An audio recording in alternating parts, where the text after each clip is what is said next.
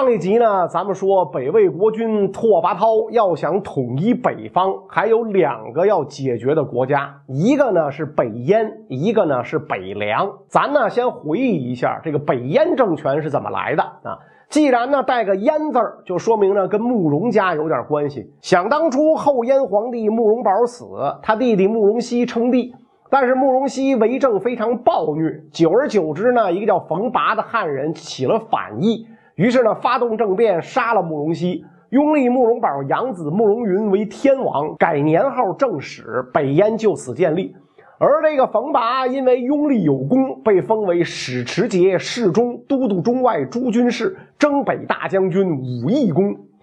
可惜的是啊，被拥立为王的慕容云没有什么作为，一直呢觉得自己不够格，坐在这个位置上啊，实在没啥底儿，所以呢，他心里非常缺乏安全感，时时刻刻都在担心别人会谋朝篡位，所以他就寻思着呢，选拔了一些保镖，让这帮人呢保护自己。这些人每天跟这慕容云呐一块吃饭，一块睡觉，连上厕所都跟在慕容云左右。这么多保镖，你总得有人管不是？于是慕容云呢，就找了俩最为信任的人，掌管宫廷的警卫工作，一个叫黎班，一个叫陶仁。然而讽刺的是，千防万防，是家贼难防。最后正是这俩人要了慕容云的命。所以这个北燕正始三年，就是公元四百零九年十月的一天，这黎班跟陶仁就刺杀了慕容云。北燕的君主呢，就这样最后死在了自己人手里。事后，冯拔站出来平定政变，然后呢就把这俩人干死了。那那你说这俩人为什么要杀慕容云？那这就拿脚趾头都能想明白的事了。紧接着，冯拔成了北燕新任的天王，改元太平。应该说呀，这个冯拔是个不错的君主，吸取了后燕败亡的教训，一上台废除了各种苛政杂税，肃清吏治。另外呢，在外交方面跟柔然、东晋等国保持友好关系，巩固统治。维持偏安局面达到二十多年啊，而且呢还向东南方向发展，成了这个高句丽的宗主国，逐渐恢复了往日的繁荣景象。但是东晋元嘉七年，也是公元四百三十年八月，冯拔病重，他感觉到呢自己快不行了，就让太子冯异监国啊，准备呢托付后事。但是冯拔的宠妾宋夫人呐不喜欢冯异，一心想立自己生的小儿子为王，所以呢就跟冯异说啊，说陛下的病啊就要好了，你怎么想着要取代他呢？啊，冯异性情文弱仁厚，听了宋夫人的话，就退位返回了东宫。每天三次去看望父皇，结果等太子爷一出来，这宋夫人就假传圣旨，所有人都不许再进宫探病，如果有事儿，只能派宦官传达。冯异和其他的几个皇子，包括朝中文武重臣，都不能见到皇帝，唯有中几世胡服一个人可以自由出入，专门负责皇宫的安全警卫。胡福啊，跟冯拔的弟弟中山公冯弘关系非常好，他就把这个宋夫人的阴谋呢告诉了冯弘。冯弘亲自率领几十个全副武装的武士闯进后宫，把没有兵权的这个宋夫人呢就给除掉了。病床上的冯拔看到这个场景，吓得是全身抽搐而死。这个时候，冯弘的狼子野心就暴露出来，很快逼迫太子冯异自杀，然后自称天王。接下来重点来了。登上王位的冯弘，紧跟着把哥哥冯拔一百多个儿子全干死了，连刚出生的婴儿都不放过啊！这冯拔呀，是真够能生的啊！赶上沙特阿拉伯皇上了啊！而北燕经此大乱，就给刚刚消灭夏国的拓跋焘提供了一个机会。拓跋焘很快派数万大军进攻北燕，本来国力弱小，加上冯弘没什么能耐。招架了几个回合就支持不住，打不过了，咱就认怂吧。啊，不久之后呢，冯弘就派人去跟拓跋焘请罪。啊，大爷，我们错了。这样吧，为了表示诚意，我把我小闺女送给您，给您充实后宫，你看怎么样？是吧？拓跋焘心想啊，送上门的大闺女谁不要啊？就同意了他的请求。但是我撤兵有一条件，你光把闺女嫁过来不够。得让你的太子冯王仁入朝侍奉。冯弘心说：“您这是占便宜没够，吃亏难受啊！”没接受这个条件。拓跋焘一看这样，看来是没把你打怕，于是派兵继续攻打。眼看情况日益紧迫，北燕朝野上下无不深感恐慌。在此危急时刻，冯弘突然想起来：“哎，我哥前些年不是收了一小弟吗？啊，就想起来要投靠蜀国高句丽。”大臣们都唱反调，说高句丽乃是夷狄，对他不能轻易相信。从前因为我国势大投靠我国，将来也许会因为魏国势大而投靠他们。但是眼下冯弘没招了，于是病急了乱投医，秘密派人联络高句丽。高句丽的国王叫高廉啊，虽然从来没有见过冯弘，但是此人儒学修养非常深，一直对天朝大国的风范很仰慕。听说宗主国有难，赶紧派了一万高句丽士兵来到北燕国都合龙助战。等他们一到合龙城，冯弘就让他们脱掉身上粗陋的布衣，扔掉木质兵器，换上了北燕的铁甲钢刀，然后把合龙城就丢给了他们，自己呢携带金银财宝，全城百姓往高句丽迁徙。一路之上，队伍连绵八十余里，哭声震天。北魏军忌惮高句丽兵的战斗力，没有派军追击。冯弘就安然逃到了高句丽的首都，就是今天朝鲜的平壤。听说北燕君主来了，高句丽国王高廉赶紧亲自带着文武百官到郊外迎接，客客气气，有礼有节，把冯弘一行人呢就安顿好，还派使者到北魏从中调解，把拓跋焘啊搞得是哭笑不得。你算哪棵葱啊？把自个儿当成了第三调解室了是怎么着？高廉这个和事佬当的是不亦乐乎，可是冯弘的大爷派头拿的十足。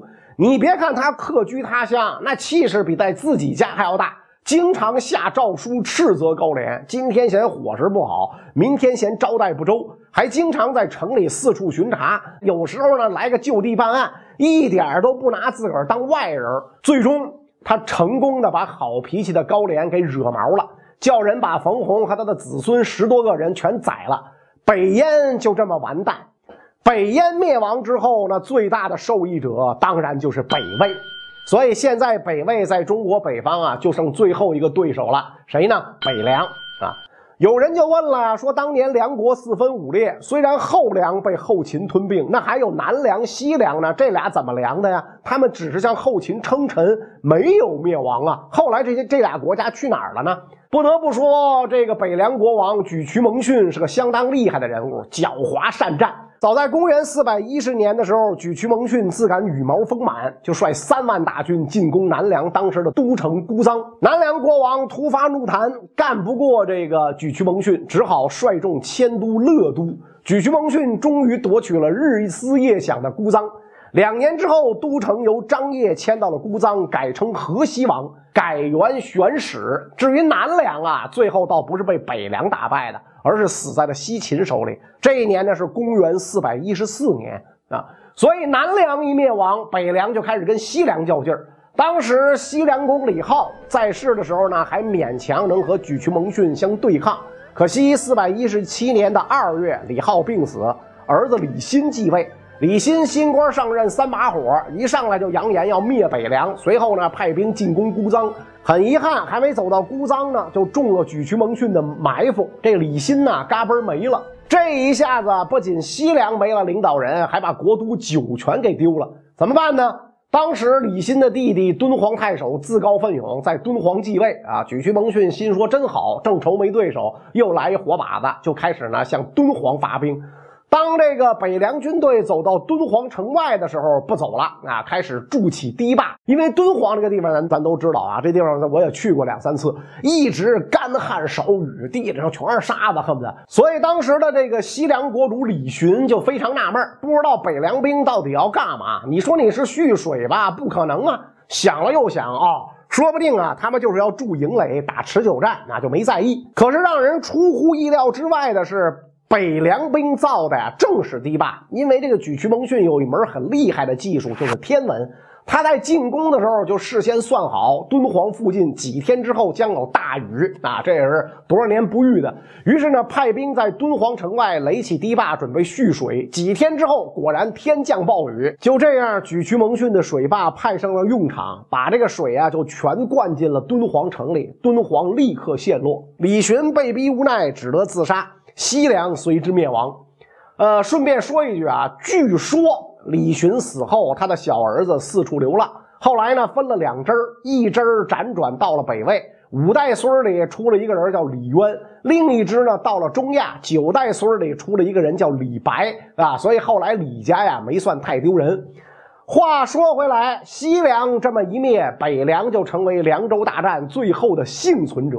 随着时间推移，北凉又成为十六国中硕果仅存的国家。此时，心怀大志的拓跋焘登场，一直都有灭掉北凉的想法，就派了一个使者呀去探一下北凉的国情。使者去了一趟姑臧，回来之后呢，就跟拓跋焘说：“沮渠蒙逊控制凉州超过三十年，老谋深算，心机过人。”大臣百姓都非常畏服。沮渠蒙逊虽然不能比作是孙权一般的英雄，但实在呢是个不好对付的家伙。不过沮渠蒙逊年纪已老，几个儿子都没啥本事，咱们不如等到老小子嘎嘣了之后再进攻他们也不迟。拓跋焘听完之后非常赞同使者的话，于是呢就宣布暂停进攻北凉的计划，等着把沮渠蒙逊熬死了再说。公元四百三十三年的四月，沮渠蒙逊病重，奄奄一息的时候，也许已经预料到自己死后北魏会惦记他的地盘，于是呢，就对三儿子啊，沮渠木剑就说了：“啊，我已经答应把你妹妹呢送到北魏后宫，你为我办理完丧事之后，赶紧抓紧时间把她送给拓跋焘。”第二天呢，沮渠蒙逊就驾崩了。沮渠木剑继位之后很听话，在为父亲办理完丧事之后，立刻把妹妹送给了拓跋焘。拓跋焘很高兴，封这个沮渠木建为都督凉沙河三州西域羌戎诸军事、车骑将军、凉州刺史，加号河西王。北凉由于处于丝绸之路通道上，具有重要的地理位置，很受呢北魏的重视。但是沮渠木建毕竟乃一国之君，最忌讳受人摆布。所以，举渠木剑表面上对北魏很恭顺，内心有自己的打算。北魏强大，南方刘宋也不弱，于是呢，派人出使建康，跟刘宋也建立了外交关系，想以此牵制北魏。宋文帝刘义隆啊，也封这个沮渠木剑为都督梁秦等四州诸军事、征西大将军、凉州刺史、河西王。这么一来，这个沮渠木剑一仆二主，南北两朝天子同时承认的藩王。可是沮渠木剑就好比一个男人吃了两家饭，作为原配的北魏心里肯定不舒服。为了能把握住北凉的心，拓跋焘决定再次通婚。把北魏公主自个儿的妹子嫁给了沮渠木建，实际上呢，就是让他督促沮渠木建永远实行亲魏政策。这个穆建得到公主之后，受宠若惊，立刻封她为皇后，还特意呢向北魏贡献了五百匹良马、五百斤黄金，以示感谢。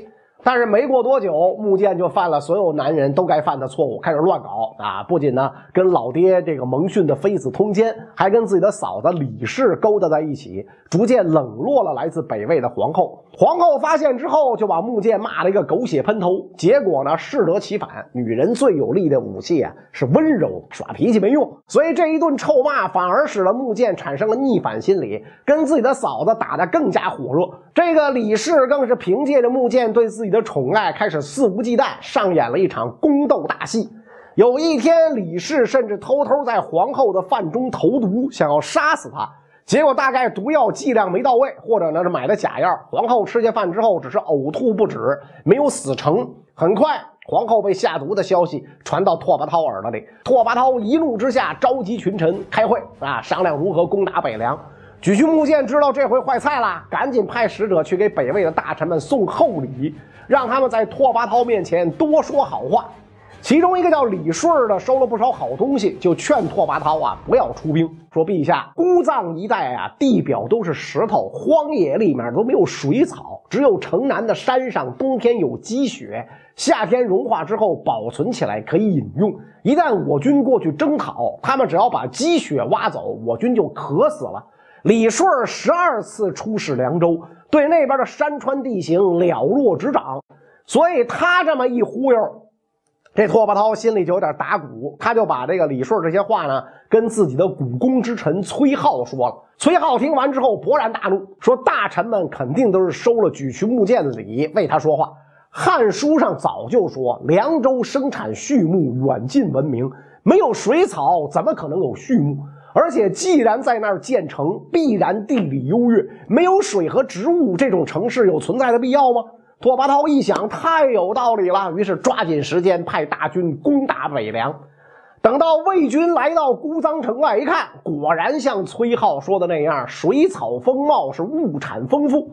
拓跋焘下令重赏崔浩，啊，把那些反对西征的大臣臭骂狂扁了一顿，然后发兵进攻。这个时候啊，举渠木剑什么也没准备，啊，他以为这个北魏大臣收了礼得替自个儿说好话，北魏不会打自个儿。一看北魏军来了，没办法了，只好叫大臣们把自个儿捆吧捆吧，向拓跋焘投降。因为这个举渠木剑是妹夫，所以呢，他被送到平城之后，仍然受到拓跋焘的礼遇。但是呢，咱们这儿呢，呃，这个必须说，这个时候北方的分裂割据局面虽然结束啊，这个北方复归一统，但是北凉并不算真正灭亡。举渠木剑的弟弟举渠无会西行到高昌，就是今天的新疆吐鲁番，重新建国。吴会死了之后，弟弟安州又继任，直到公元四百六十年，柔然攻破高昌，举渠安州被杀，北凉才算真正的凉。共立吴主，传六十三年，这在十六国里那是相当长寿了啊。但是呢，这个南北朝中的北朝啊，仍然是从公元四百三十九年举渠木剑向北魏投降开始算。至此呢，在北魏铁蹄践踏之下，拓跋家族成为中国北方的新主人。当然，人的欲望啊无穷无尽。拓跋焘靠武力取得中原，已经不再满足于北方故土，他还有想把整个中国当做自己玩具的能力和野心。而自居为中华正统的刘宋皇帝刘义隆，也有着和他一样的想法。那俩人之间会发生什么故事呢？关于这个内容，咱们下一集再说。